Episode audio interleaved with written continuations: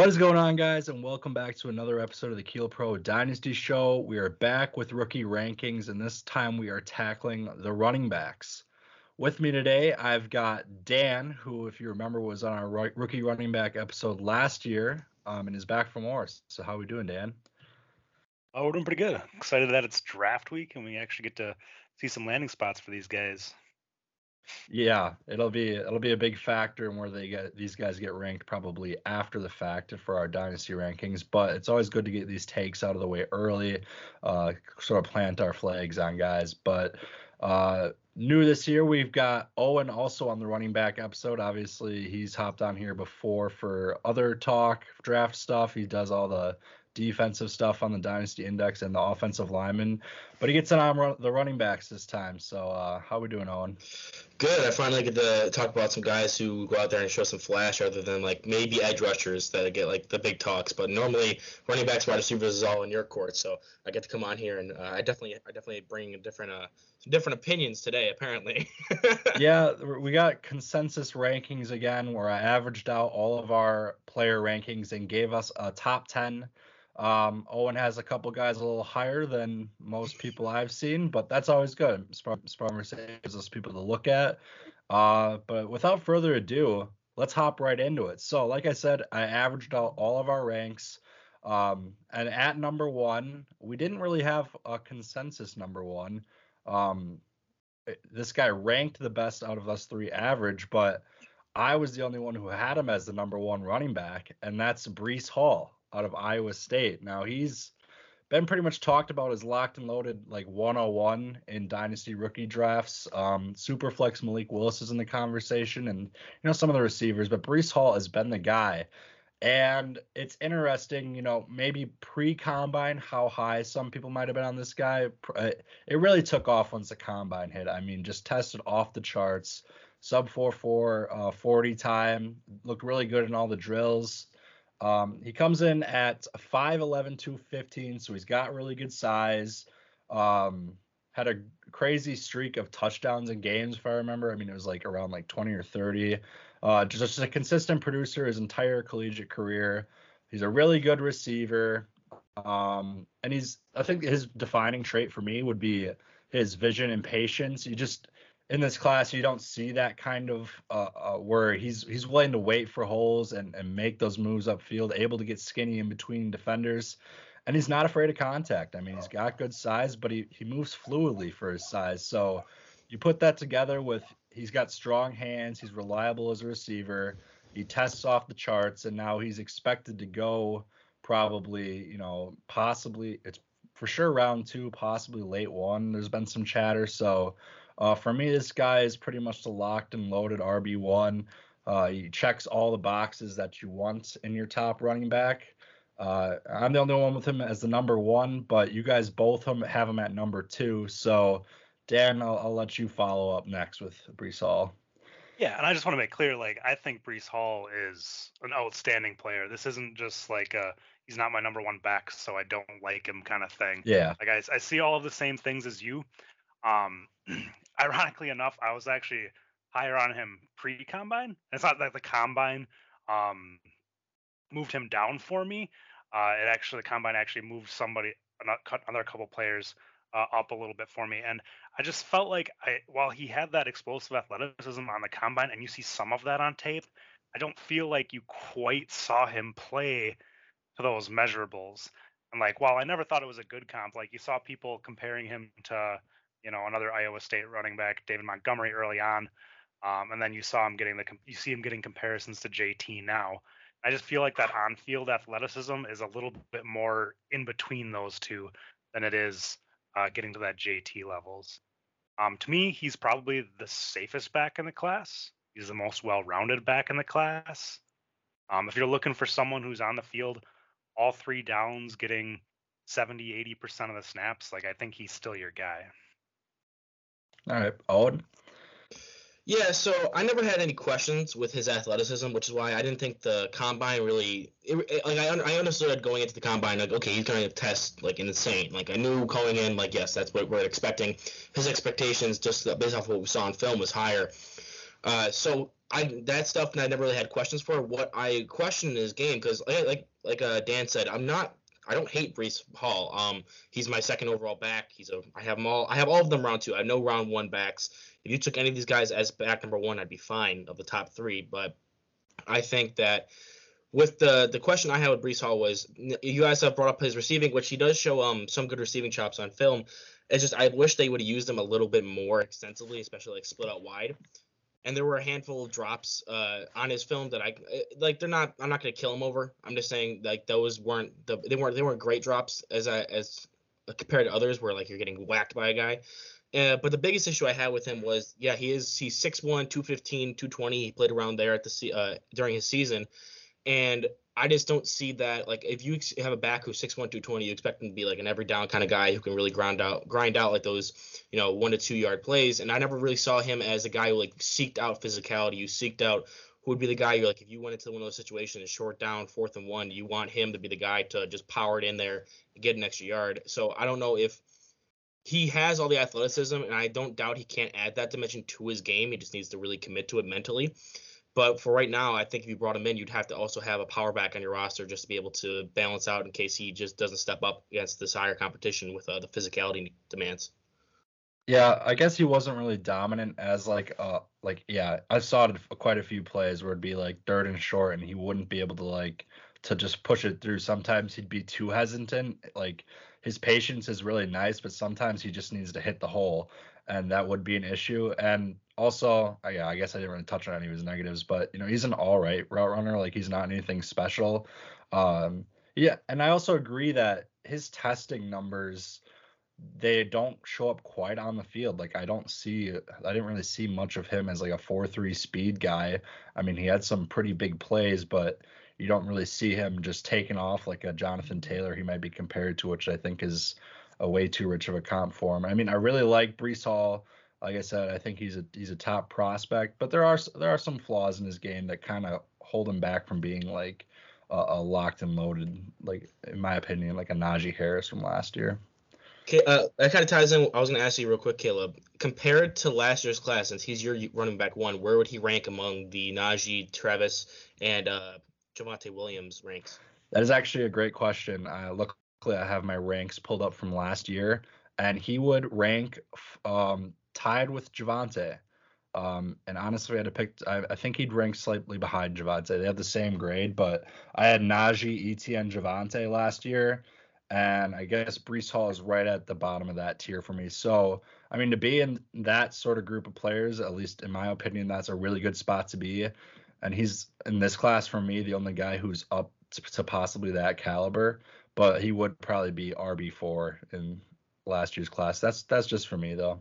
Yeah, I would have had him right at R B three. One thing that I did want to note, you just brought you brought up the idea, you like his patience, but then you see some of that kind of uh, almost become sometimes a negative in those short yardage situations. That was kind of one of my biggest concerns with Breece, is that patience is awesome, but there's a lot of times where you want to see him be more decisive and just pick up the yards that are there. And I feel like that's something, I do feel like that's a skill, skill that can be acquired, yeah. Um, but I do want to see him grow in that respect. Sure. All right. Well, let's hop into our second overall running back here. Um, another one where it, or we're, we all have him in our top three, but in various spots. Dan has him as his number one running back, though, and that is Kenneth Walker out of Michigan State. Comes in at five nine, two ten.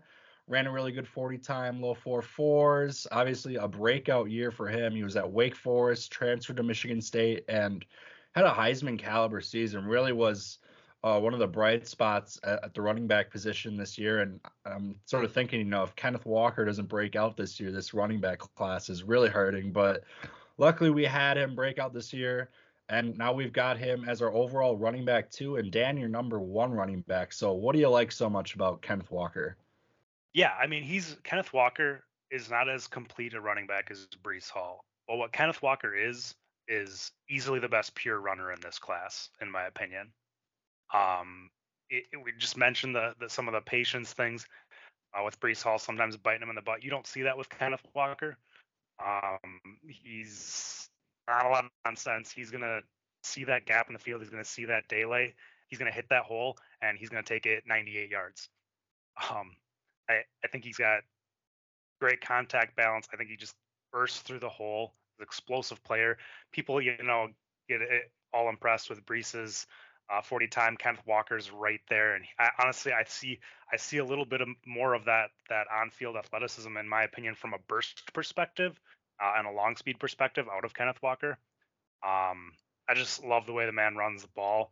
Like, he's not going to be, you know, your your necessarily your three down running back who's catching who's catching you know sixty balls in a season, but like put him in like that Nick Chubb role, and I think he's going to do similar things. He's going to be super efficient carrying the ball. He's going to give you explosive plays. He's going to break tackles. I just love what I see out of him running the ball. All right, Owen. Yeah, pure runner is the best descriptive or description for him I've uh, I heard in this entire draft season. I know everyone's been calling him like, oh, best pure runner, best pure runner, but they always find little chinks in it. But yeah, people kind of overlook that he is just phenomenal as a running back, pure through and through. Like, he hits the ball, he's built the way his he's built is just perfect for the modern N F L. He's got a thick lower half. He's got that burst despite being two ten. He can burst down the field and uh, beat out D Bs on angles. He had, brings power. He brings a little bit of a elusiveness. He's good at getting lateral uh, in the open field to try to uh, make tackles miss and reverse field and things like that.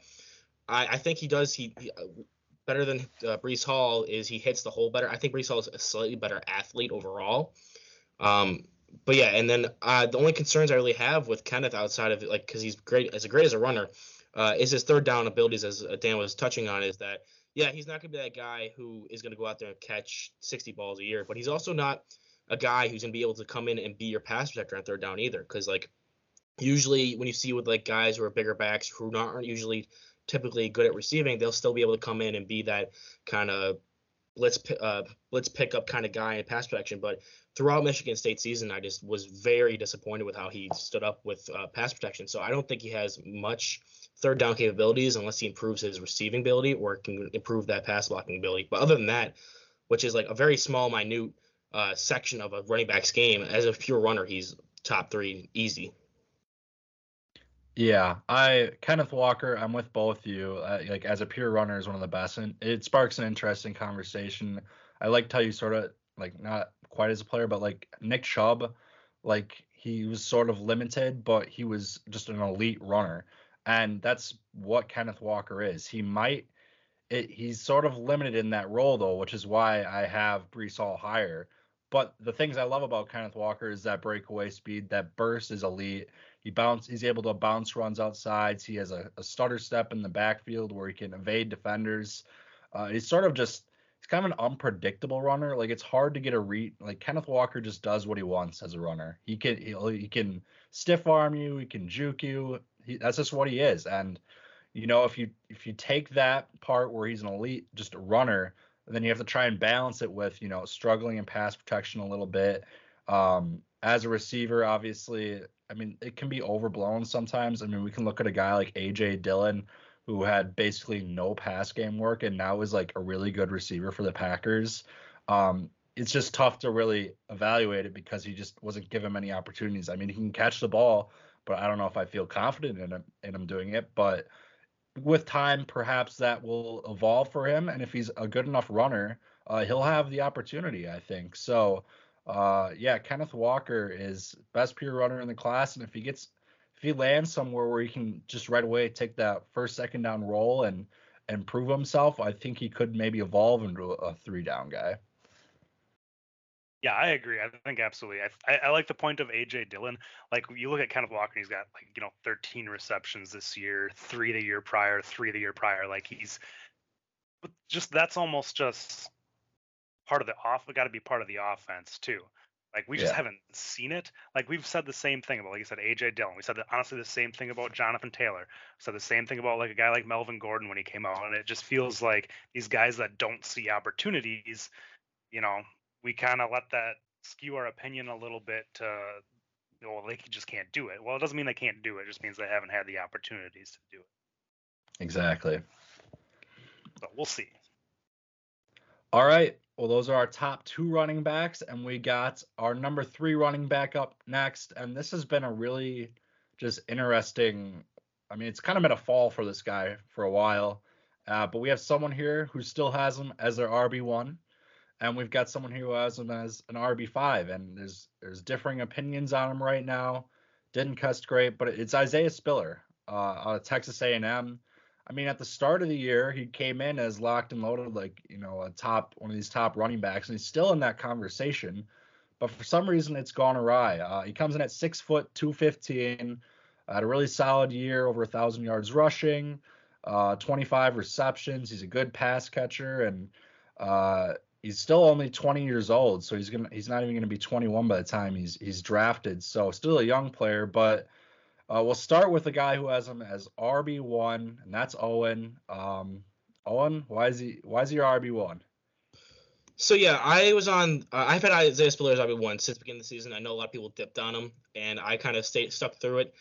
Uh, I think between him and the two other guys, since we're going to compare him to the two guys who came before him, you know, it seems like those guys are going to be inter- intertwined, you know, past into their professional careers, that he brings the most, like, power running aspect to his game. We were talking about how Isaiah Spiller is a little too patient behind the line of scrimmage sometimes. Uh, Kenneth Walker is just so good at hitting the holes that usually he doesn't have a chance to be that dive guy. It, it's more of – and he likes to he likes to take the uh, ball outside more often. Uh, Spiller was never a great athlete on film. Like, when you watched it, you uh, you came into it like, yes, okay, he's not going to be your burner, score ninety-yard touchdown kind of guy. But for a guy who – can bring that power. He's also very quick on his feet. He's got elusiveness uh, that is very rare in p- backs who play with the kind of power and physicality he does play with.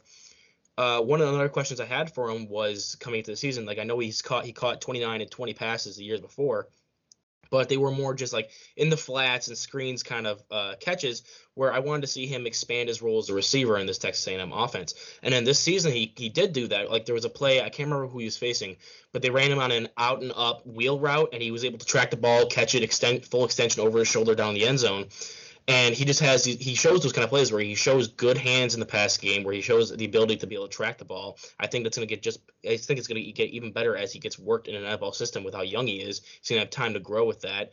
Uh, the only the only hurdle you have to get over with is that he's never going to be that elite athlete. He has decent vision. He's got quick feet. He brings the physicality. He brings the power. He's young. He's shown he's taking bigger, bigger steps in passing game than I think uh, Kenneth Walker has, or even up there with Breece Hall. I think he's probably a better receiver than Breece Hall right now.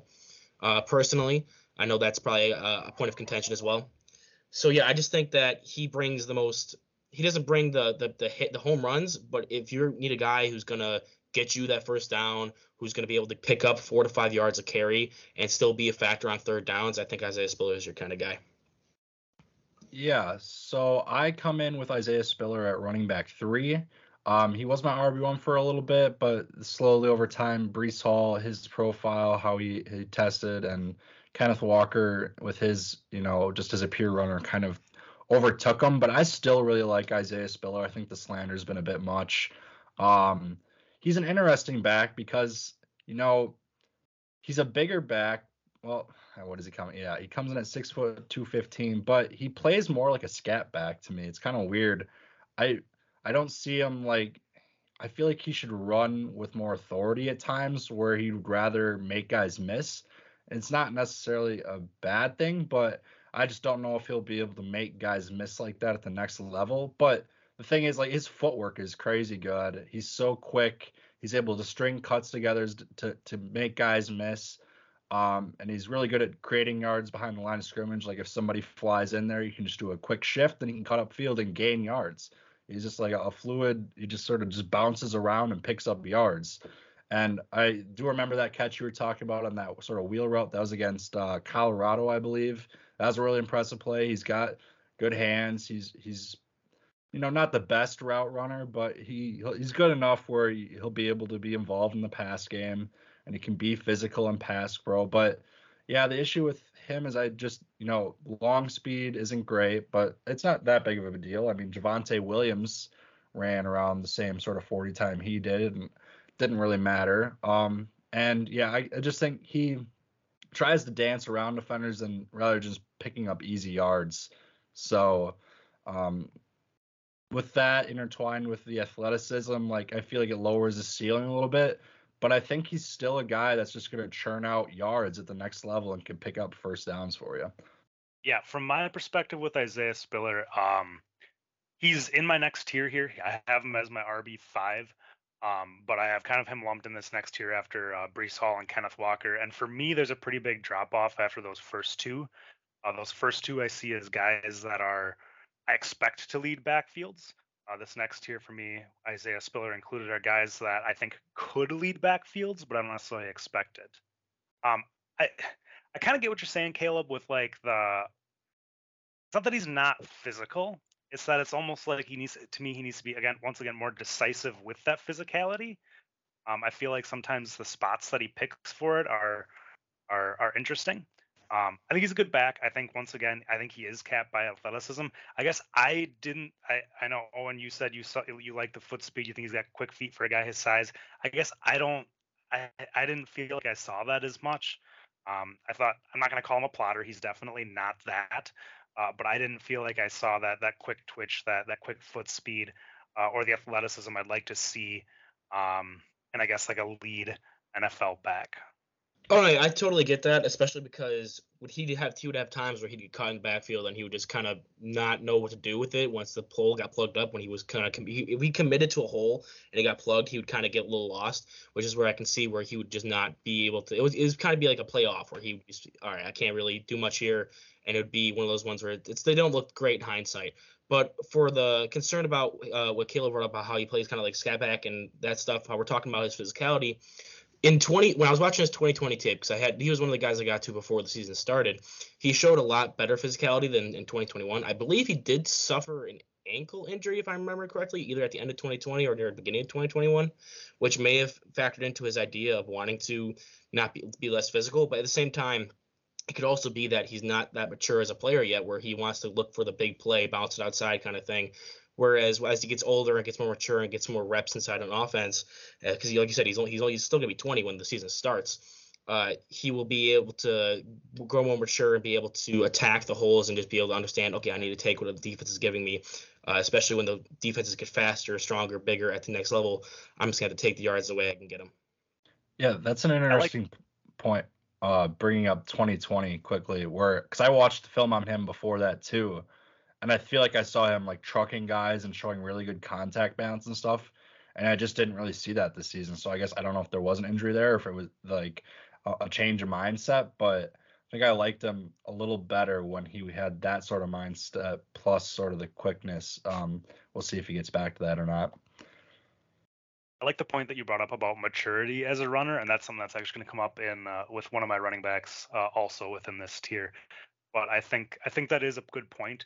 He's a young running back, and I think you could see improvements in, in some of those areas when it comes to his decisiveness, picking his spots for um, when he's going to try to, you know, make guys miss versus uh, just pick up the yards that are there.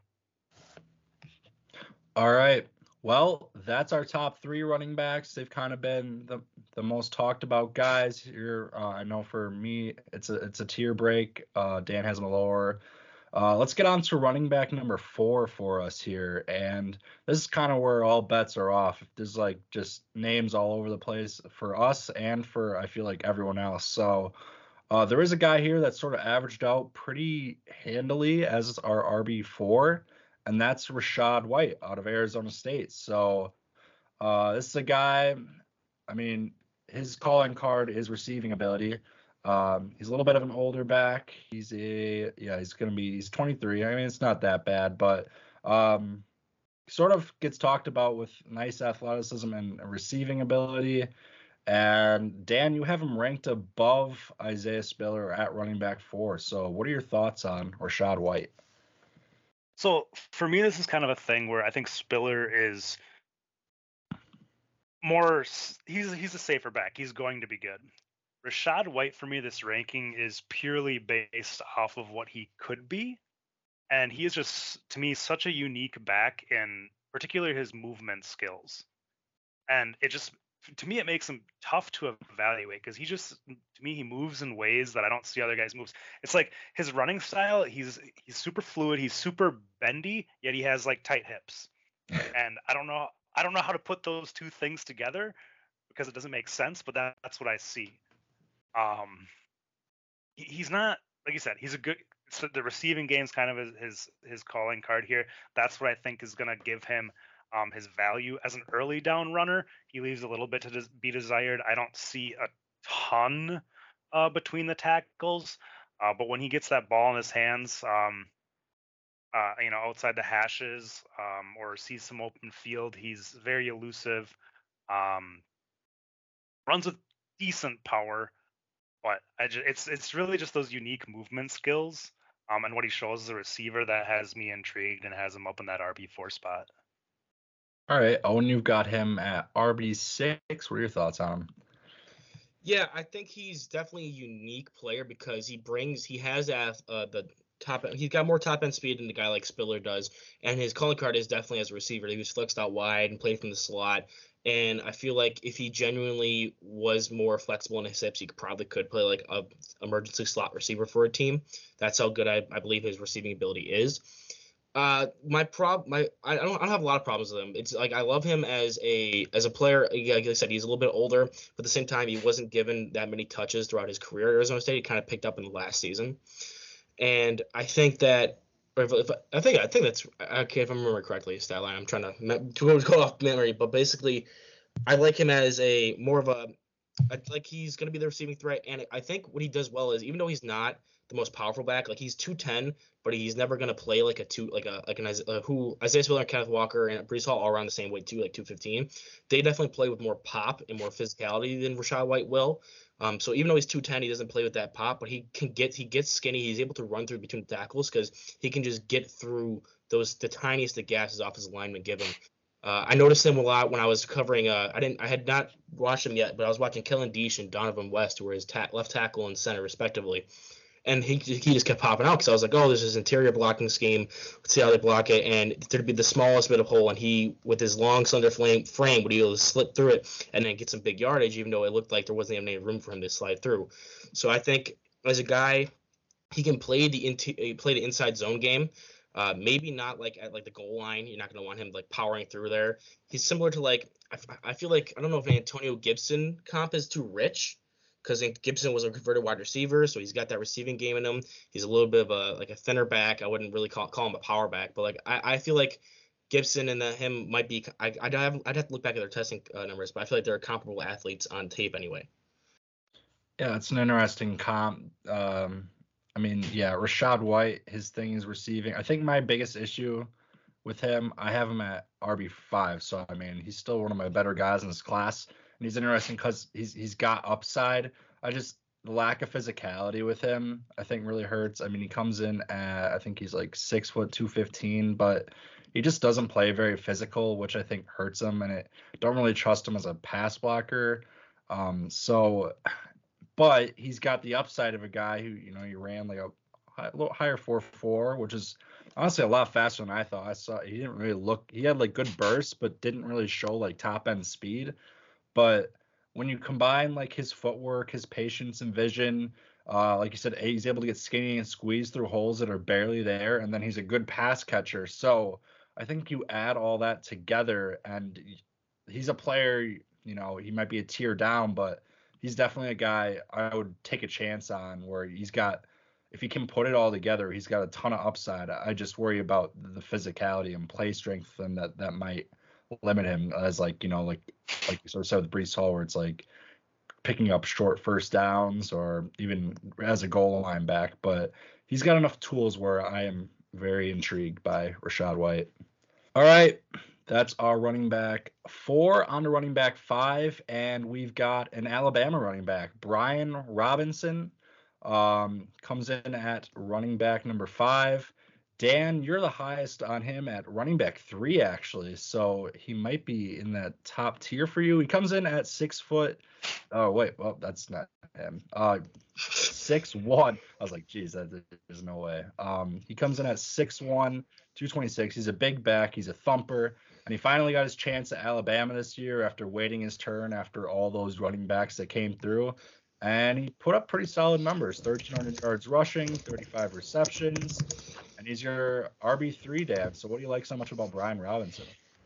Yeah, he's he's definitely not up there in that top tier for me, but he is in that second tier of running backs who I think could lead a backfield. Um, honestly, I, I see him in a pretty similar light to Isaiah Spiller. Um, he's he's definitely an older prospect than Spiller, which I brought up the the maturity thing with his running with Isaiah Spiller earlier, and I just feel like that's what I see out of Brian Robinson. I feel like he knows when he needs to pick up uh, the yards. He knows when he needs to try to make a big play. He knows he he just he goes forward. He, he he's a no nonsense player. Like, he's got a bruising style. He's he's gonna get what's blocked, and he's gonna hit his holes, and he's gonna get the yards. Mm-hmm. Um, I think that, combined with the fact that he's uh, an excellent pass blocker um, and an adequate receiver, I just think I could see him on, honestly picking up a three-down role in the N F L. And while he's he's still not an elite athlete up there with the, your Breece Hall or Kenneth Walker, um, I think he's I think he to me on tape anyway, I do see a slightly better athlete than I saw with Isaiah Spiller. Um, I see maybe Isaiah Spiller might be a little bit more shifty, but I see a little bit more burst, uh, a little bit more of that instant acceleration out of Brian Robinson um, to pick up. I guess I, I don't want to say like that he's going to be breaking like long runs, but he, to me, he's like a chunk yardage runner. Like, he's one of those guys that's going to be picking up like seven, eight, nine yards uh, on a lot of carries just because he hits those holes and he falls forward, runs hard.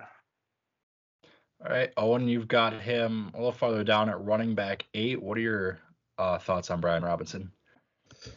Yeah, so for Brian, it was, you said he's an older back for his style. Like, I usually don't like when they're older backs, and especially when they come with power backs. But since he didn't really get that many touches at Alabama until his final season, the wear and tear on his body that normally comes with that kind of play style is lessened in the uh, from the college level specifically, especially because you look at him, he's like, oh, he's a redshirt senior. He's twenty-four, something like that, twenty-four, twenty-five, around there. And twenty-three. He's twenty-three? Oh, he's yep. Younger than I even thought. Good. So, yeah, I, I, I, I never really even had the the negative impact of, oh, he's an older back, because he didn't really get any starting time until uh, his redshirt senior year. So uh, I I like his style, like he was saying, how he hits the holes fast. Like, you notice that when, of course, he's playing behind a Bama offensive line, which helps. But when he sees a hole, he's definitely going to take advantage of it. He bounces off of def- uh, defenders trying to tackle him. You have to really either have really good tackling for him and be a bigger kind of linebacker kind of guy, or game tackle him, really get him down with a closer to the line of scrimmage, because he's going to be coming off that ball, you know, with his hair on fire, just looking forward, trying to hit that hole as hard as he can, get down and get ready for the next play. He does bring a lot of power. I think he's the out of the guys we talked about so far, he's definitely got the best power out of all of them uh, as a goal line, short yardage, situational back. Uh, I wasn't the most impressed with his receiving game. I know he caught thirty-five passes this past season, so I I can see where there's the upside there. Uh, it's just more I'd have I don't I, I didn't really take count of it or take note of it, but I'd have to go back and just see like how many of those were the short little dump off or screen passes. Where where were those? Were the more of a advanced route running and out split out wide kind of reps. I, I don't, I can't recall currently. Uh, it might be something I have to go back and double check, because he, as of right now, Robinson is my least updated back I've scouted. So out of, I just know that the big points is, yeah, power back. He's got less wear and tear on him. And I think I like his pass blocking. Uh, I feel like from my first impression, I didn't really get his receiving game as much as say Dan, Dan suggested. But like I, like I said, he has a role, and he's going to play it well at the next level, and he's going to be uh, like a high floor, lower ceiling kind of guy, like we said with Isaiah Spiller with his uh, lack of athleticism. But he's definitely going to be a guy who's not going to bust out, because he's got a, he's there's always going to be a role for those kind of guys in the N F L. Yeah, with Brian Robinson, I feel like you sort of get uh, you see what you get what you see. I mean, he did have, like you said, he had the receiving numbers, but he's not really, you know, a flashiest receiver. He's not, from what I saw, like a, a really great route runner. I mean, there's a lot of dump offs, and he can make it work, so that's good to know. But like, I'm not going to split him out wide or anything. Um, and he obviously, his calling card is physicality, always falling forward and fighting for extra yards. And honestly, he's got, he's a little more elusive than I thought it was. Like, he's not going to like make guys miss in the open field, but he's at least got enough to him where, you know, if someone penetrates in the backfield, he can do a quick little shimmy and get away from him. And, you know, with that, he, I think he's another guy sort of like Spiller where he can just churn out yards to the next level. I, the upside is capped a little bit with him. I feel like maybe a little more than Isaiah Spiller, but um, you know what you're going to get with him. And if he goes to a spot where he can be that two-down thumper, uh, I think he could have a really nice role in the N F L. So um, I've got him at running back number Uh, seven, so I guess I'm a little lower, but you know, he, there's a role for this guy in the N F L. You know what you're going to get. I think that's the perfect way to describe him. All right. Well, let's hop on to our next running back, another one who has been, uh, like Spiller, has taken a bit of a nosedive and has been a little talk chatter about him.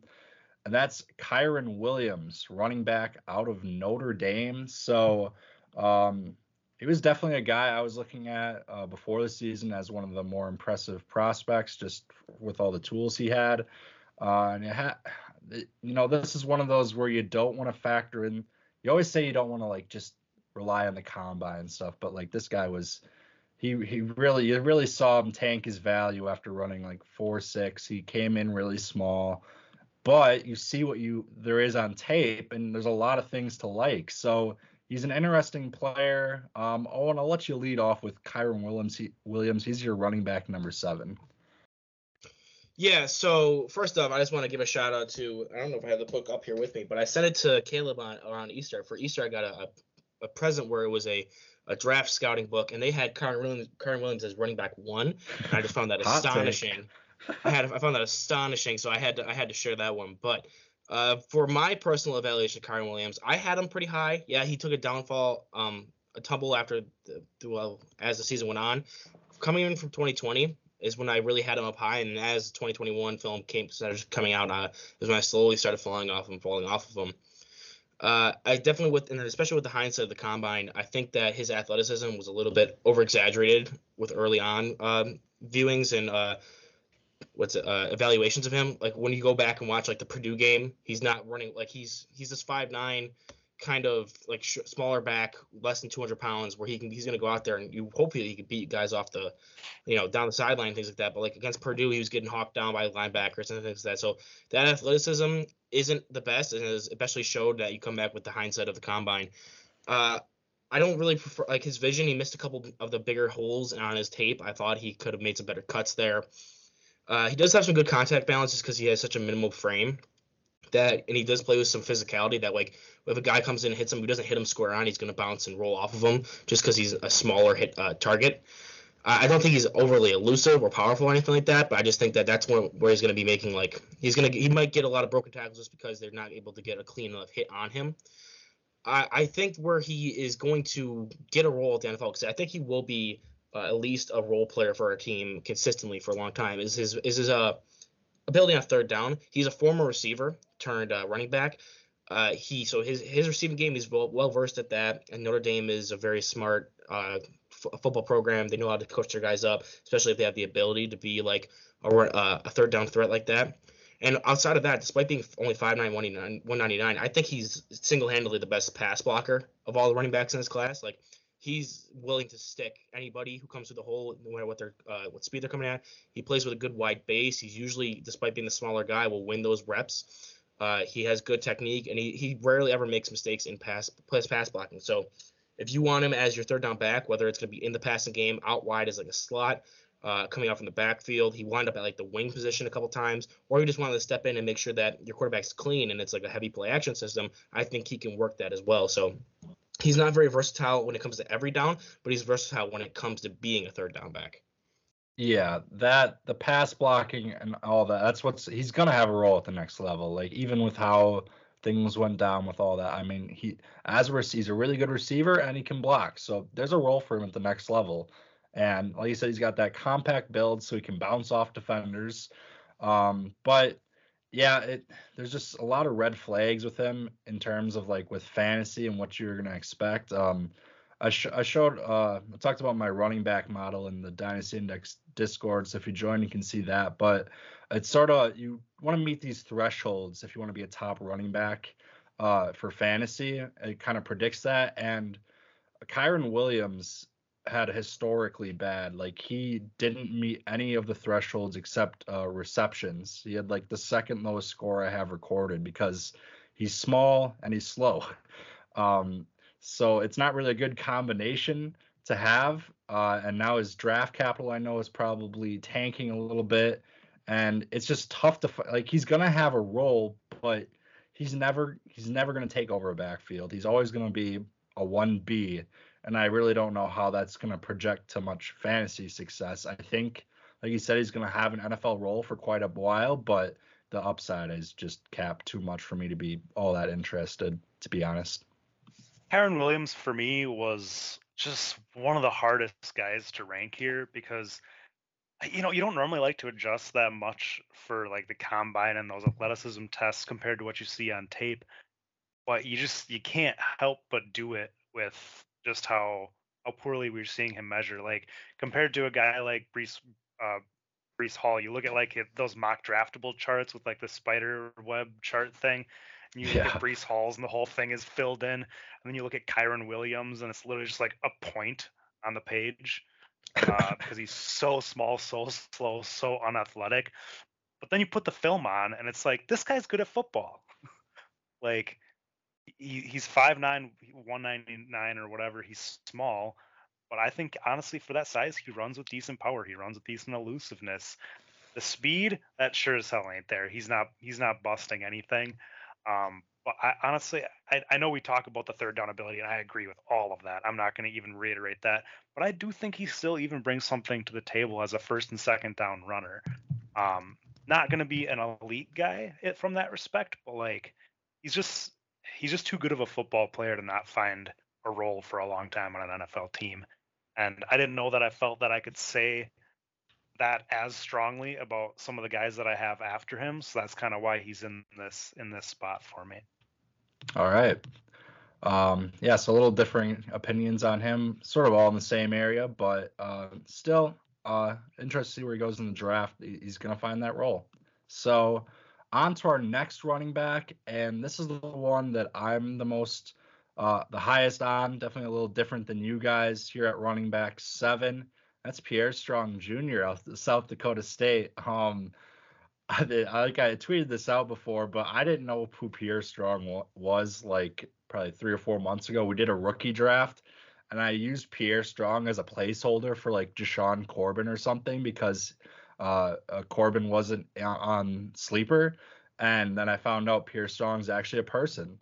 And it turns out he's a really good player, in my opinion. Um, obviously played at an F C S school with uh, South Dakota State, but put up the kind of numbers you'd expect or want from a running back at that level. sixteen hundred yards, seventeen touchdowns, uh, uh, seven, or eighteen touchdowns, twenty-two receptions.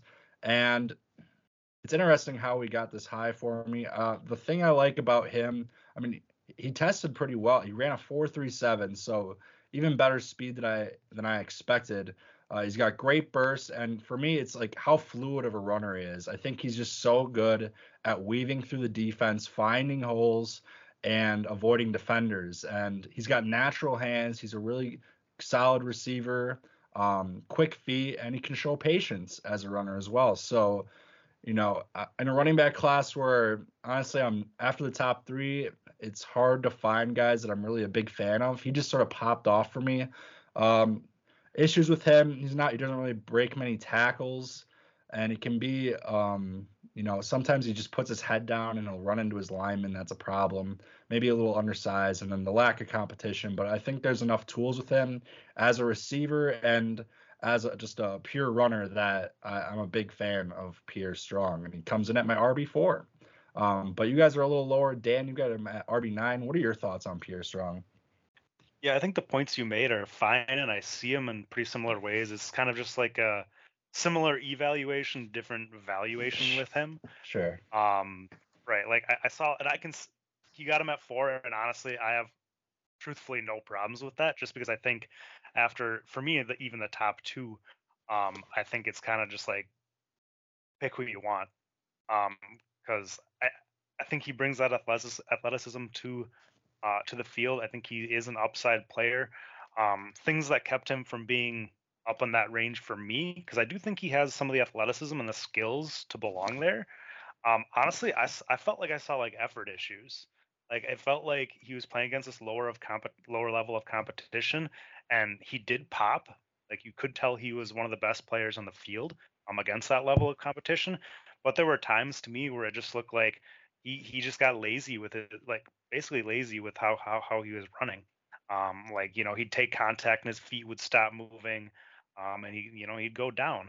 And to me, it almost felt like he, he expected um, himself to be so far above the competition that he was playing against that he just got lazy with some things. Um, I think I, I'm curious to see him against a higher level of competition.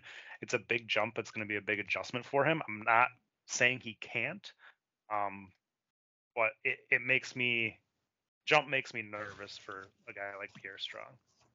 Yeah, that's fair. Owen, you've got him at R B eleven. Yeah, so I, I when you were reading off your evaluation, I was checking my personal one as well, and everything you said matches what I have written down. It's just how I valued it and how I gave him less benefit of the doubt because of lower competition. So with your receiving, with what you say about him in the receiving game, we'll start there. He does have natural hands. He is good. I just think he could have been used a little better in that offense, and I feel like especially because of how good his hands were and how good he was as a transitioning from runner to receive or from receiver to runner, I feel like they could have used him better in that scheme. I'm not going to knock him for that specifically. It's just that he's unproven at that point for me with uh, what he's able to handle. Uh, you were the athleticism. Yes. It sh- uh, yes. He should be better athlete than everybody else at that level of competition, but he came out of the combine and showed that, yeah, that athleticism is translatable. But uh, I think my biggest, I, I, I like his vision. I know sometimes he may have those issues where he might just want one. If when he wants to get the yard, he'll just won't even look for it. So even if there's like an open ho- hole that would have got him even more yards, as long as he gets that yard, he doesn't care if he runs into his own lineman kind of thing. So I, I took a little bit off for that, but nothing too much. Um, my favorite thing about him and the the word I would like, like if you did a word association with the draft and you said name, uh, you gave me the word smooth or silky. That's immediately what I think when I think Pierre Strong. Like when he's going full speed and there's a guy coming at him from like an angle, he can change up his direction and go straight, like like like weave in and out of uh, players at full speed so smoothly that it, that's why I my favorite part of his game was. I just felt like that while he was going full full speed, he wasn't able to really handle the contact balance if he was hit. And I feel like that his his stop and start, juking and things like that weren't as good as that full speed kind of maneuvering. So I feel like there's more there are more elusive backs in this class than he is. I just think he's the most elusive at full speed when it comes to running downfield. I yeah, definitely agree with you. It seems like we're all we all value him the same. It just kind of comes down to where you value certain things. And uh, I definitely. You know, I see what you're saying. The open field, yeah, when, when he's in the open field and he doesn't have that head of steam, it doesn't really show that elusiveness. And like you said, it doesn't really show the contact balance or the breaking tackles. So um, those definitely are negatives of him. But I'm sort of betting on that, you know, what you see with that weaving speed and natural hands. Uh, if he can get into the right situation, I think he could put up uh, really good numbers at the next level. So those are thoughts on Pierre Strong out of South Dakota, South Dakota State. Uh, number eight, we're coming down to the bottom of the list here. Still another few running backs that have gotten a lot of chatter. Uh, and a guy who picked up a lot of chatter after the Senior Bowl is our number eight running back, Dameon Pierce. Uh, he's a bigger back, definitely one of the bigger, beefier backs in this class. Comes in at five ten, two twenty. He's pretty dense. Um, And he, I know he he got an a, a lot of accolades at the Senior Bowl for his pass blocking ability. Um, Dan, you've got him at R B seven. Uh, what are your thoughts on Dameon Pierce out of Florida? My thoughts are that he is just so much fun to watch run. Uh, he just runs he runs mad. He runs angry. Oh, yeah. He runs physical. Like he's a guy that's seeking contact. And truthfully, this ranking um, up at seven. I don't even know if this is based on how good I expect him to be in the N F L. This is this is a ranking of he's just I love this style of running back. Um, I, I love the aggressiveness, the contact balance. Um, I think his vision's good. Uh, he's not a fantastic athlete. Um, uh, uh, I don't know if you were there. Recall uh, Riley, one of our friends, actually said that he runs like he has torn torn hamstrings. um, That's right. And, well, I think you could see, honestly, I think you could see some of that in, like, he's not a great athlete. He can he can burst through the hole decently, and he's definitely not going to be busting, you know, sixty, seventy, eighty yarders, but, like, he's a guy that's going to go out there and you're going to hand him the ball, and he's going to run through people, and he's going to pick up five, six, seven yards on a regular basis. Um, he, like, Just the running style, the contact balance, the physicality. There are some, to me, some special traits with uh, with Dameon Pierce. Um, I think he is just capped by that athleticism. All right, Owen. Yeah, so I think yeah, like with helmet, without helmet, he's definitely going to be the most uh, one of the most violent runners in this draft class. I think it was just again. Uh, I think his lack of being higher on people's boards is due to Florida not utilizing him well enough at all. Uh, he was barely ever given the ball. I think he had like one hundred rushes in both the last two seasons for only like five hundred yards. Uh, he does, for me, I think he brings something different that you don't really see with a lot of power backs is versatility in the passing game. Like he was able to play at like the wing back. He played, he lined up like kind of in a tight end role sometimes and ran routes from there. He was used in like the motion, like uh, how Kyle Juszczyk is used in like the 49ers offense where like he leaks out into the flat off of hard play action kind of thing. So I think that for someone with his size, the fact that he can catch the ball and then turn upfield and bring that physicality after, uh, you know, after being a receiver, not just having to get the full head of steam from being getting the ball right away off the handoff. I think that's kind of spe- that's special. I'm not the biggest fan of his athleticism and his downfield speed. Uh, I never heard the the torn hamstrings quote, but that's that's amazing. Uh, I think he's not going to be you know juke your shoes, juke you out of your shoes kind of guy, but he's definitely going to run you over. Uh, I just think that if Florida used them better and used them more often, we probably would be able to talk to him, talk him as like maybe a top five back with the power and um. receiving, just natural receiving ability he did bring when he was able to show it off. But I think the fact that he wasn't allowed to show it off makes him like more of a sleeper than other people, any uh, back that's going to be in these top ten kind of things. Yeah, I've got him at R B nine, and I'll echo a lot of what you guys said. I mean, the thing you like with him, like I know Dan kind of ragged on strong for maybe effort. Uh, you're not going to have to worry about that with Dameon Pierce. You know what you're getting.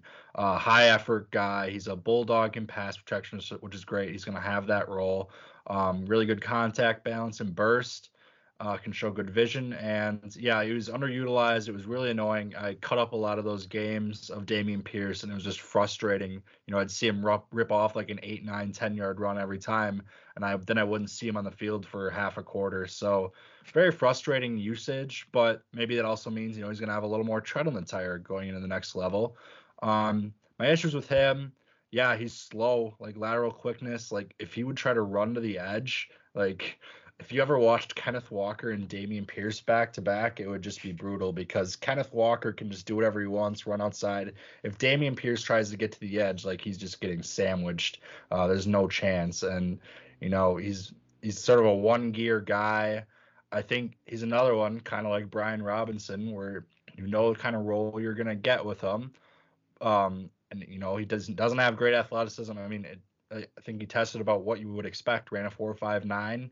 Again, it's not like a death knell, but he is what he is. And I guess for different evaluations for different people, I'd rather take a guy like Pierre Strong that showed a little more upside, in my opinion, than a Dameon Pierce. But you know, like Pierre Strong can maybe just never do anything in the N F L. He could be like a Trey Sermon. I think Dameon, but you could have a lot more upside, in my opinion. But a Dameon Pierce, like, you know he's going to have a role because a high-effort player. He's good in pass, bro, and he's just he's that kind of a player. So it's interesting when it's, it's running evaluating running backs is always an interesting one. And it, uh, where we have Dameon Pierce, you know, we're kind of in the same area, but um, that's that's kind of what we're looking at with these these guys down here at uh, eight, nine, ten area.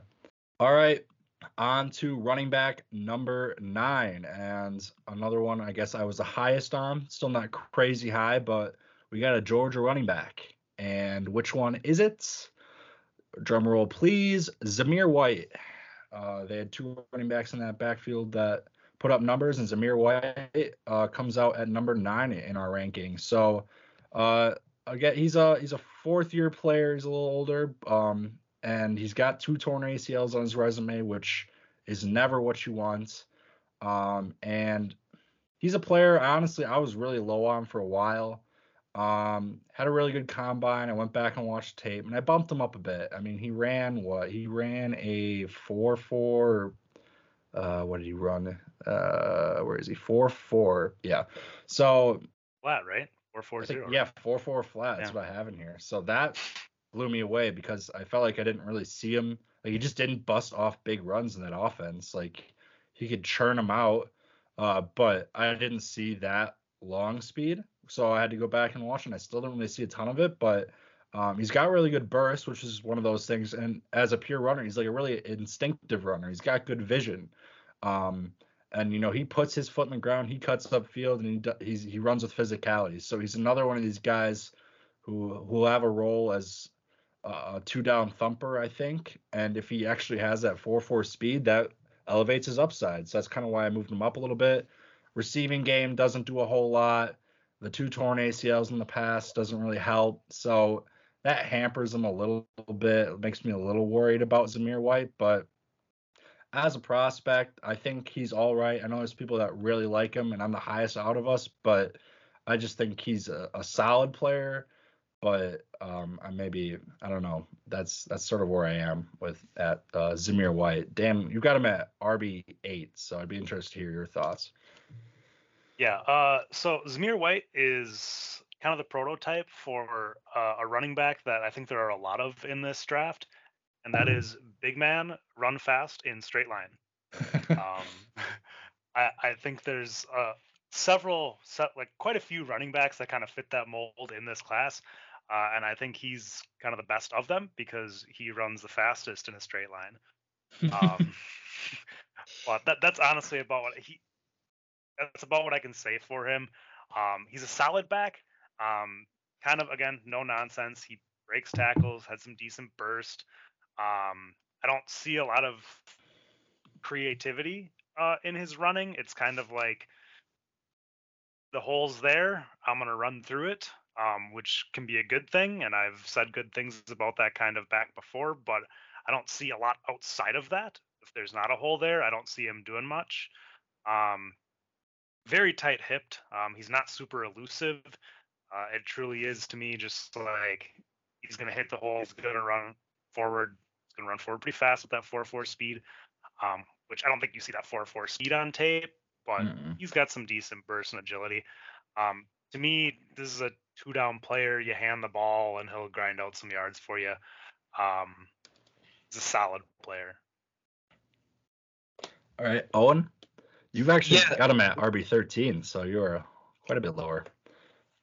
Yeah, so I have him at R B thirteen, not due to lack of talent, but more just like like he has the four four speed. I think he has some good uh, his, his footwork and his movement skills while he's within the box. Like if he's following his blocks within the box, he's got some pretty good pretty good footwork. He can you know weave in and out of these kind of smaller gaps in there, and he's can burst out once he gets like open space. He can kind of burst up and try to get to that top speed uh, in a pretty short distance.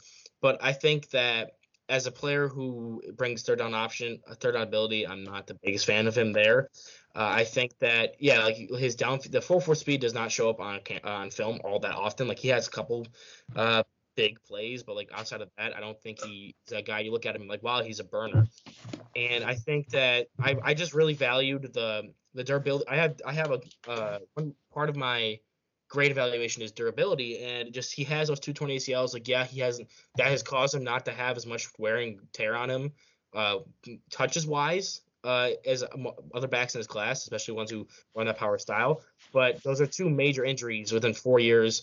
We've seen how guys like Todd Gurley, who came out of Georgia, uh, who had those knee injuries, they just become degenerative. And it's like a guy who w- wins the way that uh, Zamir White wins. I don't think that consistent injuries is going to be really good for his game, his longevity, especially with the role he wants. There, he's going to have to play with his lack of third down ability. Yeah, I'm I'm sort of looking at it here, and I, the more I think about it, it's like he lacks like a defining trait. Like I guess out of these guys, it's like yeah, he's he's fast. And honestly, now I'm feeling I'm, like I'm a little lower on Zamir White than I have him in my rankings because you look at guys like Dameon Pierce and Brian Robinson, and they they have sort of those defining traits. Like I mean, Dameon Pierce gonna gonna be a dog in pass protection. He's gonna be that kind of guy, and uh, Brian Robinson, he's going to thump over guys, he's going to pick up those yards, and Zamir White, it's like pretty much just have to bank on his speed uh, translating to the next level, and when you factor in the injuries and sort of the lack of receiving chops, it it's making me, you know, put him, makes me feel like where I had him before the combine, sort of, uh, so maybe that's where it should be. All right. On to our last running back we're ranking here, number ten, and it's Zamir White counterpart in the backfield, James Cook. So obviously gets the accolade of being Dalvin Cook's younger brother. Um, he comes in much much smaller than uh, Dalvin. He's five eleven, two hundred, so kind of lacking a little bit of that size, but he has great speed and he's a really good receiver. Uh, but it seems like maybe we're a little lower on him than consensus. Uh, I guess I'm the highest, so I'll lead off. I've got him at running back eight, and I'm really not that. I'm really not a James Cook guy, but the things he does well is like he's fast. He can catch passes. Like he can line up outside. We saw him run goes and just beat corners or whoever's defending him. So he's got that receiving ability. He's got that speed. Um, I just he's not going to be. He's not a through down guy ever. I think he's more of like a gadget running back, uh, sort of versatile piece. Uh, he doesn't run with much patience, and there's really no physicality in his game at all. So you're pretty much just relying on him. Like, you know, he's got the quickness and the speed, but he needs those holes to be there. Um, so I think, like with some of these guys, like I think as a receiver, he's one of the best in the class, and I think there's a role for him for sure. I just question how that's going to translate to fantasy success and if he's going to be able to really take over any major role in an offense. Um, so he's my running back eight. Dan, you've got him at R B fourteen. Yeah, again, I see him pretty much the same way that you do. I just I just don't see – I see some people having him, like, up in their, like, top fives uh, for running backs, and I just I, – they got to just be thirsting for explosiveness in a running back class that kind of lacks it.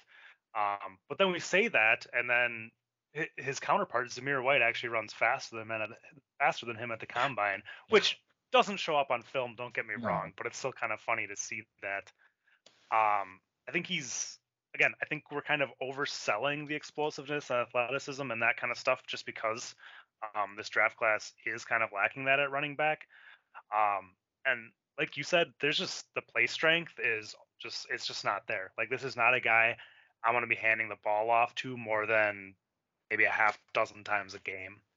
Um, he, he will have that passing down role, and I think he can earn that. But even then, I have concerns about just the play strength and physicality that he brings to the field. Um, like, even in the passing game, like, you still need some of that, especially if you're going to be pa- catching passes behind the line of scrimmage. Um, I just I have some concerns about how he's going to hold up and where that play strength is going to stack up in the N F L. Sure. Owen? Yeah, so... I, I kind of I, I was hoping I wasn't the only one who who brought this up, but like I think that because he's Dalvin's brother and because uh, he was playing against Zamir White, who doesn't play as fast as he ran on the film, that I think we're overvaluing his uh, athleticism. Like, like he's fast, like he's definitely fast, but I think he has that lack of like a final gear when he gets in the open space. Like, he'll get upfield and he'll be fast, but I think like there's just one like if you if he could just turn it up just a little bit more once he gets to like on the outside. Like, he has that, he can get out there and he can outrun like linebackers and things like that. But I feel like he just doesn't have like that elite level athleticism, but just compared to everybody else in his class, it looks elite, even though he didn't run that well. Uh, I think when you're playing with Zamir White, you have to be the guy who's going to be the one who's going to pick up the outside runs and the passing game. So I feel like he just was never asked to be the inside guy. And I feel like that's why he developed the way he did. I feel like if he was more, if he was asked and tasked to be a more inside guy earlier in his career, he might have been able to develop those like mental, uh, you know, mental ideas of running through the and finding holes and running through the inside and running through the interior. So a team might be able to coach him up with that way just because he wasn't asked to be coached that way in uh, in the N C double A. But for right now, when your initial impact that, uh, for him when he gets in the league is going to be scat back, third down kind of guy who hits the outside kind of runs, who won't be asked to be the power dude. Um, maybe add a, maybe add a little weight on because of uh, how smaller he is, how little he likes to contact. But I think that he he's definitely got a role as a third down back. And then there's going to be a ceiling on that if he can't figure out how to read the inside blocking. Yeah, all fair points. Like, I'm the highest on him, but I'm still, yeah, I have the same issues with him as you guys. So uh, definitely a guy it feels like we're a little lower on the consensus, but that's how it goes.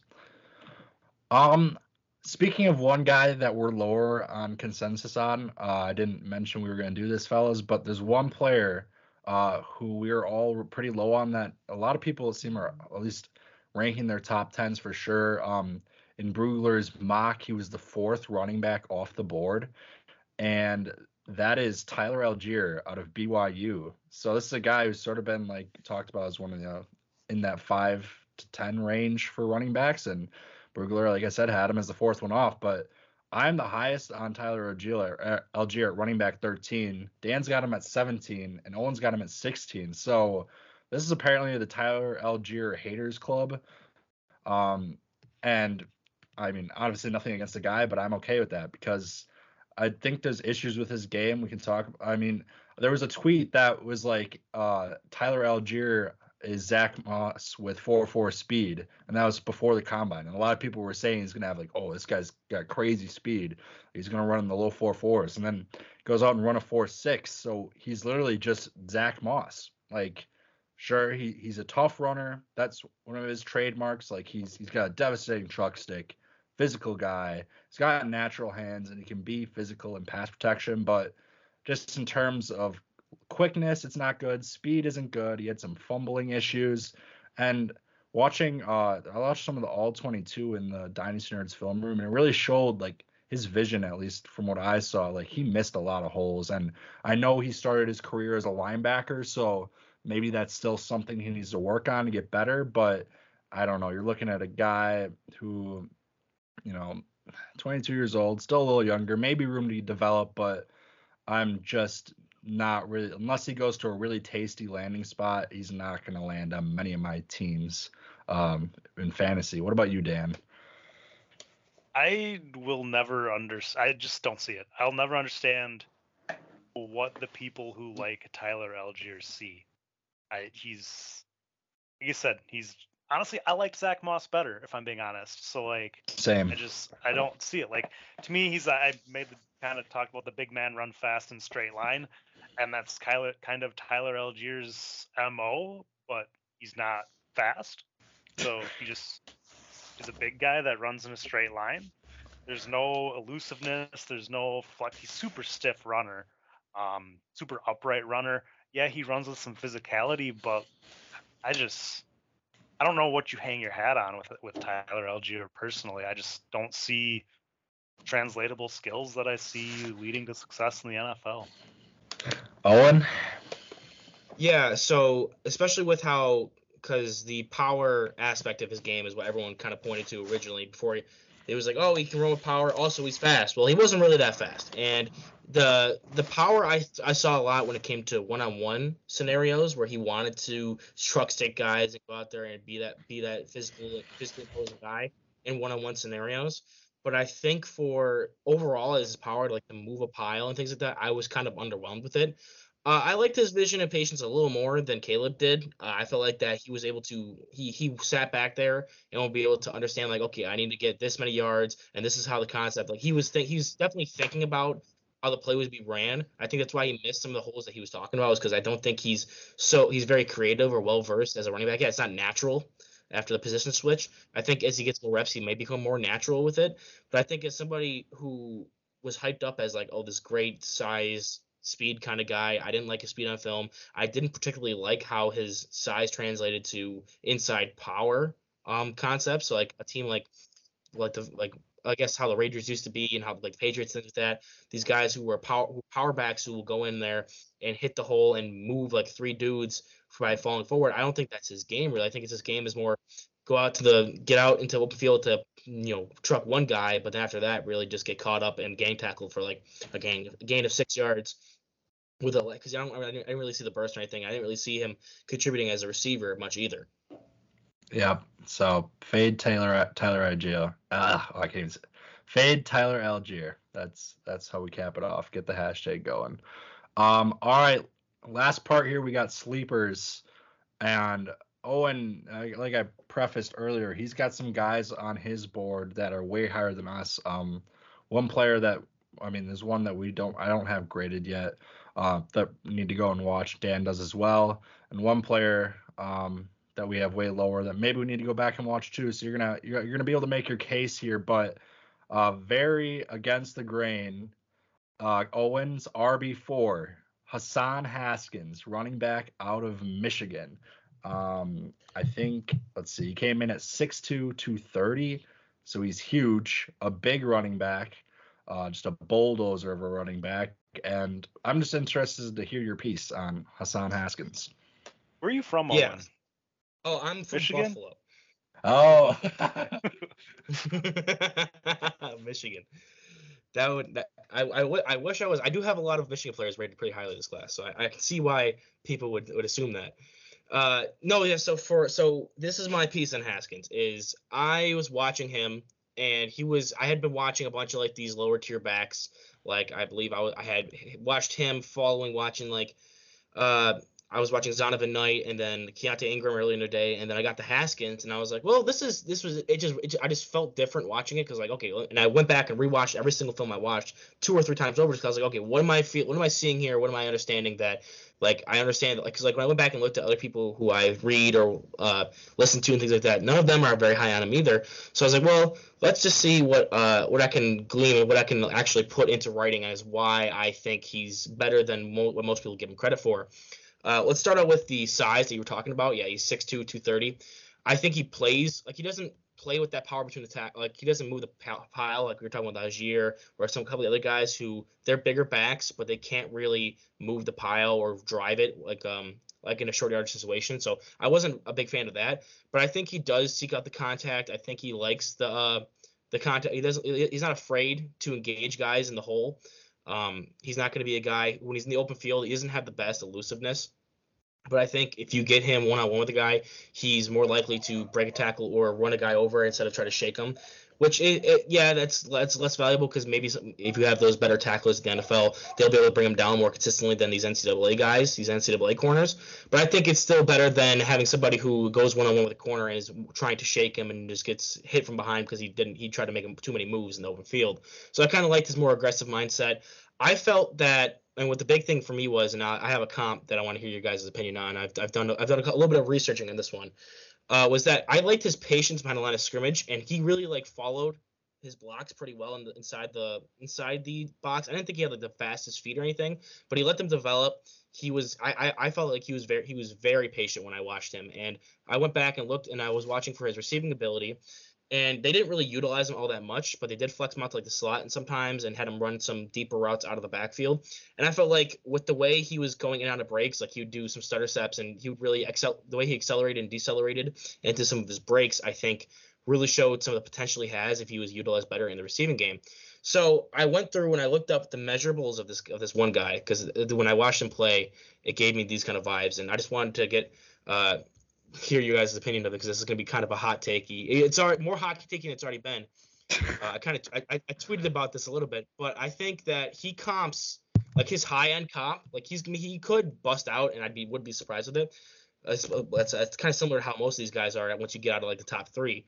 But when it comes to him, I think his high end comp could be like a Lev Bell kind of player because he they both came in around six one, six two, two thirty. They ran uh, with weight. I'm, I'm looking at his uh, his mock draftable right now, and he ran a. I don't think he ran a, a forty-yard dash, but Lev Bell wasn't ever the fastest or the burnt, most burner of a guy. He ran a four six at his combine. They're the same height, same weight. They have the um, similar bench press reps. I think actually Haskins has more. Uh, their broad jump and their vertical leap are pretty similar. They have all like their measurables are almost identical, and like I like I said, I think he plays with this good patience that you saw with like when Lev was playing behind that really good Pittsburgh Steelers offensive line. He let that he let that develop in front of him, and he played with that power. Like when he took he took the holes he got, and then he, when he took he would go in there and power through it whenever he couldn't really get uh, any more than he than, than they were giving him. So and I didn't think he was the most slippery guy. I feel like maybe he was a little more slippery than Haskins was, and I think that he was a good he was a better receiver than Haskins is right now. But I think if a team gets his hands on Haskins who really wants to implement him in their passing game, he could get to that level one day. Wow. Yeah, that is a lot. That is, I feel like I need to go back and watch Haskins now. The Bell comp, I mean, coming out of college, I mean, the measurables, measurables are all sort of similar. Um, we'll see if, if Haskins might slim down a little bit. I mean, with Haskins, I just, it didn't even really pop off the screen to me at all when I was watching. I was sort of in the same boat where I'm watching all these guys at the bottom and it just becomes a slog. And I didn't really feel any different about that with Hassan Haskins. I mean, uh, obviously a hard runner, and he's a little more agile than I expected, but I didn't – I mean, I wish he would have ran a forty so I could have got a good measurement on him, but I didn't think he was all that crazy in that department. But um, Yeah, I mean, he sort of fits into that tier, or I mean, that conversation with like you know, Brian Robinson and Dameon Pierce, where he can have that role at the next level. Um, I'll go back and watch and see if I can move him up a little bit, because I'm, I currently have him at uh, R B twenty-one. Probably deserves a rewatch, but um, yeah, I just didn't really see much, and there hasn't been much chatter of him. But I applaud you uh, sticking up for a guy like that. I didn't think he, you know. Just seeing how as how big he is, uh, his his measurables. Like I guess I did, I expected more from like a power perspective with Hassan Haskins. I do get your point with the movement skills. He does have some. His feet are okay for a guy that size, and I think honestly he could be well served by going that Le'Veon Bell route and losing like fifteen, twenty pounds when he gets into the league. Um, as it sits, I just the reason he's so low for me is just I didn't think I saw N F L caliber athleticism. But who knows? I, I, I get your comparison with the, some of the skill sets and some of the movement skills, um, but I think the athleticism is just in a different tier. Um, maybe if he loses some of those pounds, maybe you see see him get somewhere closer to that level, but I just didn't see uh, that caliber of athleticism. Yeah, and I get that, which is why, like, when I was going through the slog, I didn't – usually when you're going through all these guys who are not, like, the best, you usually try to look for just traits, like, athletic-wise, and Haskins isn't that guy. He's not going to be the guy who pops off the screen with high-end athleticism. But I feel when – because, like I said, when uh, Bell was at the Combine, he ran a four six because he was two thirty. And once he lo- started shedding weight, he, he was asked to shed that weight, and he was came into the – Steelers, and he was a lot lighter, and he was able to run better. So we've seen that in the past with guys like that, and I think that's why I didn't immediately understand why I thought he was a much better player than the, some of the guys I was getting at, because it was more of you have to sit there and watch him and be like, okay, what is he doing, uh, following his blocks behind the line of scrimmage kind of thing, because when he gets in the open field, yeah, it's not it's not like he's going to pop off the screen to you. He's going to blend in with the with the mass. It's the more the the subtle things that you can look at and be like, okay, somebody his size who's able to run with this kind of patience and has that bit of wiggle in him, I, and it could be a potential breakout with the receiving wise. I feel like that just kind of spoke to me, and I really saw that when it came to the film. Yeah, it's uh, it's going to be a guy worth targeting. I mean, if you got a late fourth, I mean, I, I haven't really seen him being taken anywhere in rookie drafts, so pretty much he, you can get him for free. You might be able to get him if you got like the fifth round compensatory, or uh, I think the big thing for him is going to be where he gets drafted in the N F L. We'll see where the N F L thinks of him. Um, if he goes, you know, round four or five, I mean, that'd be pretty solid for him. So, and if he does, can go that route, uh, definitely interesting, Hassan Haskins. And you've got one more player here. Um, me and Dan don't have a grade on this guy. I've I've caught a little bit of him. It's Ty Chandler out of North Carolina. You've got him at running back number five. I've some I've seen some people hyping this guy up uh, at least a little more. I know he was at Tennessee for a bit. Um, sort of a shifty guy. What are your thoughts on uh, Ty Chandler? Yeah, so with with Ty, uh, I, he was another one of those guys. It was I think it was literally the next day after I had gotten Haskins, and I was I, I, as soon as I started ranking him, I was like, oh, this is kind of this is this is going to be kind of a point of contention here, because I kept ranking these guys and I didn't see a lot of people ranking him as high as I did. He's the same like height, weight, build as a guy like Rachaad White, but I think he carries uh, the two ten a lot better. Or the like two hundred, two ten kind of weight class. He's there. He has like um he plays. He's a more thicker build. I think he plays not with the best contact balance and power, but I think a little bit better than what Rachaad White was able to do. He's not the receiver White was, but I think that was a he's a better overall runner uh as a as a pure running back than he is. He's very uh. He's very shifty. He likes when he when he's able to get uh the ball in like an inside zone scheme. He can make some like two three good cuts and be down the sideline. He has like four three eight speed. Um, he's got. He's he's not gonna yeah like I said he's not gonna blow you away with power or like with straight up um like elusive elusiveness in the open field.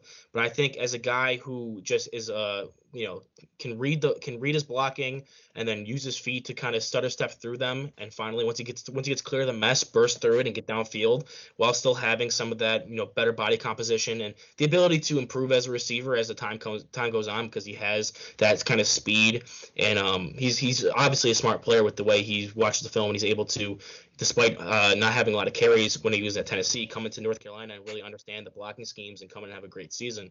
So he brings that athleticism, the high end athleticism that a lot of backs in this class are really lacking, uh, while also combining that with some good vision and being the ability to make these smart cuts to get him into a spot where he can use that high athleticism to really make big plays. All right, like I said, we didn't really have grades on him. I just caught some glimpses. The only note I really have, uh, it's not a good one. He turns twenty-four next month. Yeah. Uh, so that is ancient in running back years. I know we like to make fun of guys, you know, like Najee, who are like twenty-three and stuff, but uh, that's that's an old running back. But another one, if you're, I mean, another, I've seen him go a little bit in the fourth in a few rookie mocks. So I think the N F L draft will probably help us clear that up, and a guy to go check out. I'm, I feel bad that I haven't looked at him yet uh, as closely. All right. Um, Dan, we'll hop over to your sleeper. Who you got? Yeah, so uh, you brought up the older prospect thing, and I got another one for you. Uh, Zaquandre Wright. White, sorry. Um, he's a redshirt senior. Once again, an older prospect. Um, he's not a good running back. He's not. He's horrible in pass protection. Uh, he's old, so I don't expect to see those things get much better. Um, there's a ninety-nine percent chance that this man is absolutely nothing in the N F L. Might go undrafted. That said, uh, just glowing reviews. I know, right? Yeah. That said, the reason I need, just feel the need to bring him up is because of the athleticism that he shows on the football field.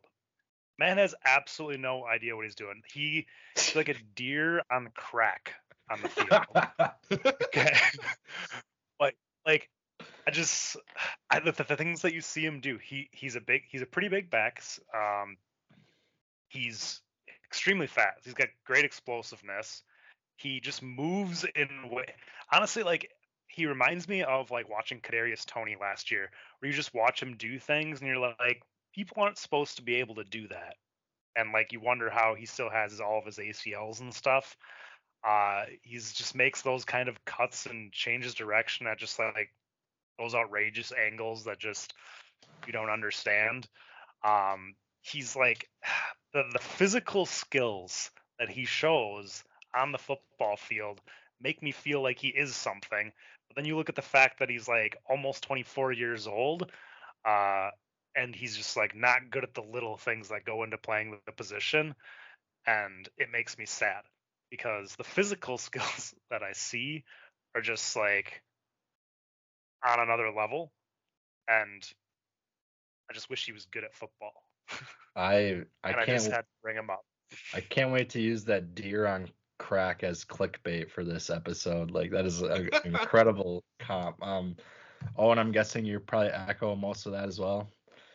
Yeah, I, I think I think his I, I definitely like his short area, like his quickness and his uh, his ability to make guys miss in open field. Like, that's like like he's saying, like, he's able to just change directions and really, like, you think he'd be tearing his own A C Ls instead of tearing other guys' A C Ls when he's cutting in front of them. But for some reason, some reason he's able to just these freaky kind of athletic uh, moves. But yeah, like as as a running back, it's not like great. He had a, some fumbling issues earlier in his career. He's not he's he's not it's not like he hasn't played a lot of football. Like, he's played in games a lot. He's twenty he's going to be twenty-four. He's not like he was like injured all the time and he barely ever got saw the field. He had time. I, I just think he's less he's a slower developing player that you'll take a flyer on like late round seven, maybe U D F A, to like see like, "Oh, can we like tame this wild beast into like actual football player in the year or two we're going to have before he starts declining physically?" Or but at that point, it's probably better off to just let him let the next team take him. Yeah, definitely. If you haven't had a chance to watch Zaquandre Wright, go check him out. It's just, it's something else. He just runs like an absolute madman. Uh, like his hair's on fire and like he's a deer on crack, and uh, it's just fun. It's not good, but it's fun. So watch uh, a highlight think, film, not a game tape. Yeah, yeah, that would probably be the better call. Um, I think, I guess we're all sort of rooting for Zaquandre Wright, White to figure it out. We don't know if it'll happen. He might go undrafted, but a name to to remember, nonetheless. Um, my sleeper that I'm going with is a Baylor running back, and it is Trestan Ebner. Um, didn't talk about Abram Smith on this pod. We're all pretty low on him. He is what he is. I feel like you can go check him out if you want, but I don't think there's much there in terms of fantasy upside, but his counterpart is very intriguing to me. Um, was used more as a pass catcher in the Baylor offense. Uh, what did he come in as? He was five eleven, two oh five, so maybe a little on the lighter side, but ran a four four three. And I just love the versatility with Trestan Ebner. He just missed out on my top ten running backs, and he was number eleven. Um, versatility. I mean, he had touchdowns as a kick returner. He was a good punt returner. Um, really good as a receiver, route running, can catch the ball.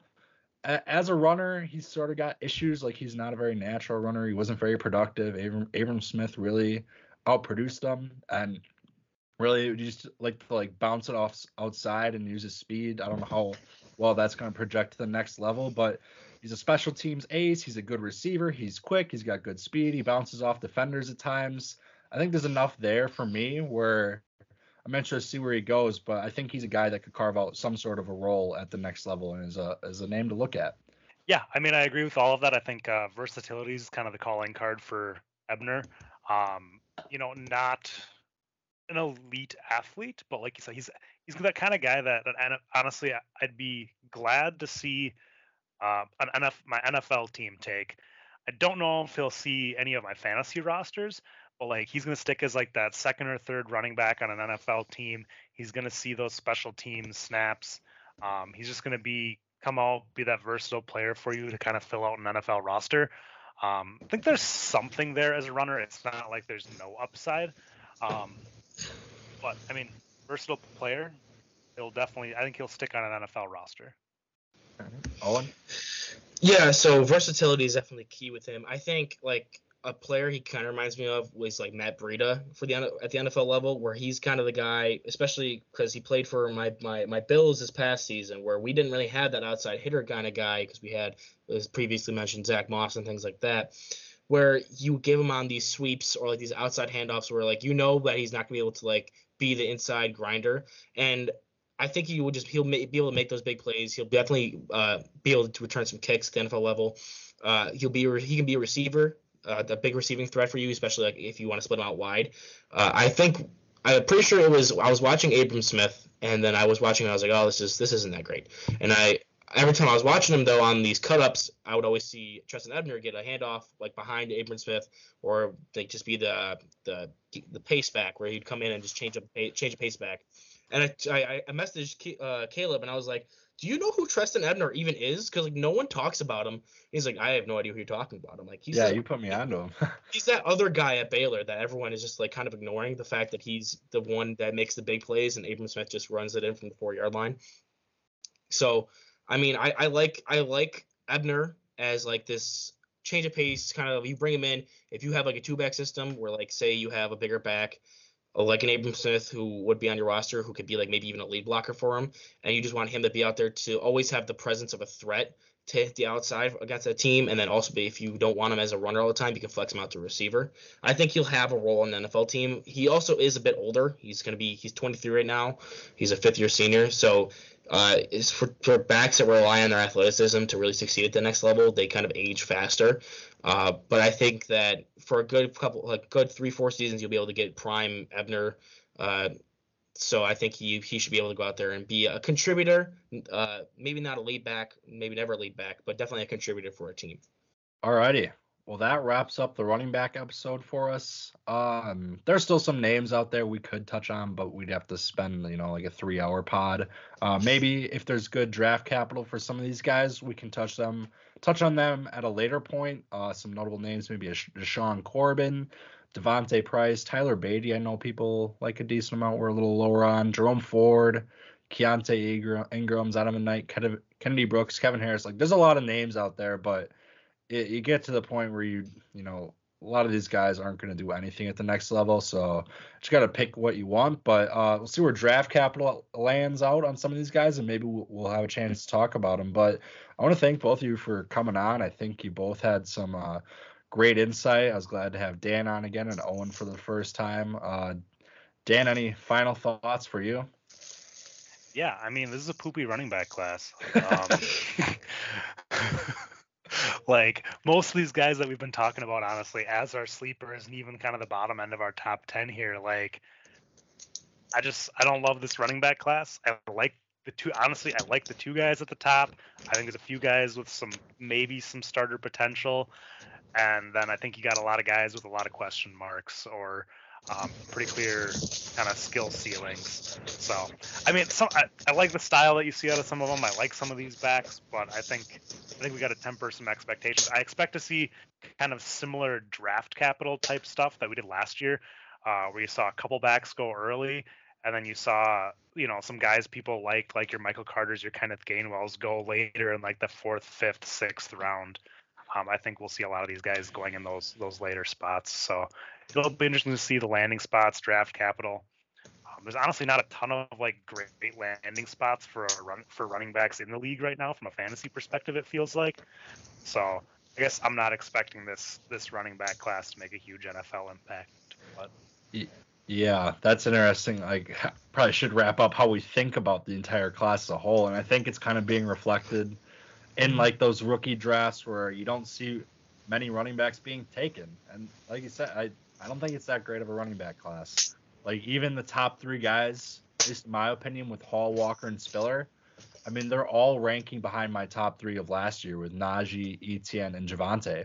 So that's, you know, and that wasn't a very deep class either. I think this class has maybe even a little less depth. I mean, there's guys in there that I like that could, could, you know, have a solid role at the next level, but there just isn't a crazy amount of upside. It's kind of those one, two down thumpers and those, those, you know, versatile backs. There's only a few guys like maybe a Rachaad White or Pierre Strong where I think there's a ton of upside. So it's kind of where we're at with this running back class. The, the receiving receiver class, I think, is really good. Uh, the quarterback class is, isn't great. So maybe the twenty-two class as a whole is a little bit of a letdown. What do you what do you think, Owen?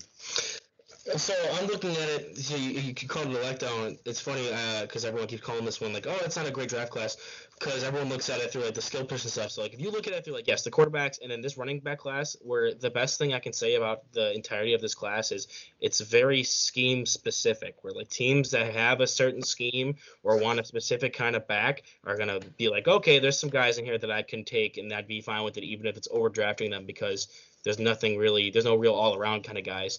But yeah, so like the, it's not contributing to like that's overall with the draft class. The skill positions are definitely lacking. I think as someone who watches all the defensive players and the offensive linemen, I think it's actually a pretty good class when it comes to that. But for skill positions and those skill position players outside of like wide receiver, especially running backs, uh, I think that exemplifies it the most. Is like there's maybe one to two guys that are going to be like maybe hit it big, who had the ceiling, while also being able to contribute on all three downs. Like I could see Breece Hall as being that one guy who kind of like comes out and like outshines everybody else two or three years down the road when we look back at this class. Like, oh, how how did how does this class hold up? Like we're gonna look back and like, oh, ah, that's that's very there's a lot of role players and not a lot of uh, starters. So I think there's maybe like two, three guys in this class that might be able to come out and we look back fondly on. But yeah, like this and the quarterbacks are really pulling down the uh, the skill position and the flash and pizzazz of the of the draft come this round, this season. And that is why you should always play I D P, folks. Get in on these edge defenders. It's a lot more fun, and it boosts the value of those, you know, second round picks. Uh, if you can, you know, grab a guy early second, late first, like an Aiden Hutchinson or Kayvon Thibodeau, maybe Trayvon Walker. This chatter, I think it helps. In class, oh. It's like, oh, yeah, we don't want to start talking about Trayvon, but uh, I think it helps boost the value a little bit. But, um, yeah, uh, Dan, I guess you probably don't have much you want to plug. You're sort of the silent assassin of the fantasy community, but I appreciate having you on. And uh, yeah. Kyle, play Kyle, I D P. Oh, yeah, play I D P. Hashtag get it, get it trending. Um, Owen, I'll let you plug your stuff because you're you're very active on here. Yeah, uh, I'm so yeah. I run the Weekly Huddle podcast, which is a podcast you can find on Spotify and other podcast kind of streaming sites, as well as I post them up on YouTube. Uh, along with that, on YouTube, I do other kind of fun things, whether it's the draft or just football related. Where uh, I, I the recently my recent episodes of the podcast have been just going through every single player I've scouted, position by position. Uh, to, I'm supposed to be recording tight ends tomorrow and then going into edge rushers and things like that, hitting the defensive side of the ball before the draft gets around here. Uh, I've done a couple N F L and N F L draft icebergs. Uh, I'm starting a series now where uh, me and my friends just goof off and do uh, this N F L game show kind of thing. Uh, I do some more specific breakdowns of players on there. I do. I have a whole bunch of different kind of things I'm I'm working on and getting in the works for that channel. So I'm really active on there. Uh, Twitter is the weekly at the Weekly Huddle. Uh, if you, if anybody wants to follow over there, And if you need to get in contact, hit me up through there. Uh, same thing, Instagram, The Weekly Huddle. And I think that's all of my social medias I have to plug. I just know I, the YouTube is definitely the, the big one I'm looking to I'm looking to expand on next uh, this this upcoming draft cycle for twenty twenty-three. Yeah, Owen puts out some sick content. I like a lot of your YouTube stuff. The Iceberg stuff is interesting. Definitely creative content and good breakdowns. So it's always a pleasure to have you on and help me out with stuff. So uh, thanks, everybody, for tuning in. A lot of uh, a lot of fun doing the running backs. Hopefully I can get the receiver episode out in time. N F L draft always comes up quick on you, and it's uh, right around the corner. So uh, draft week, very exciting. Thanks, everyone, for tuning in, and we will catch you next time.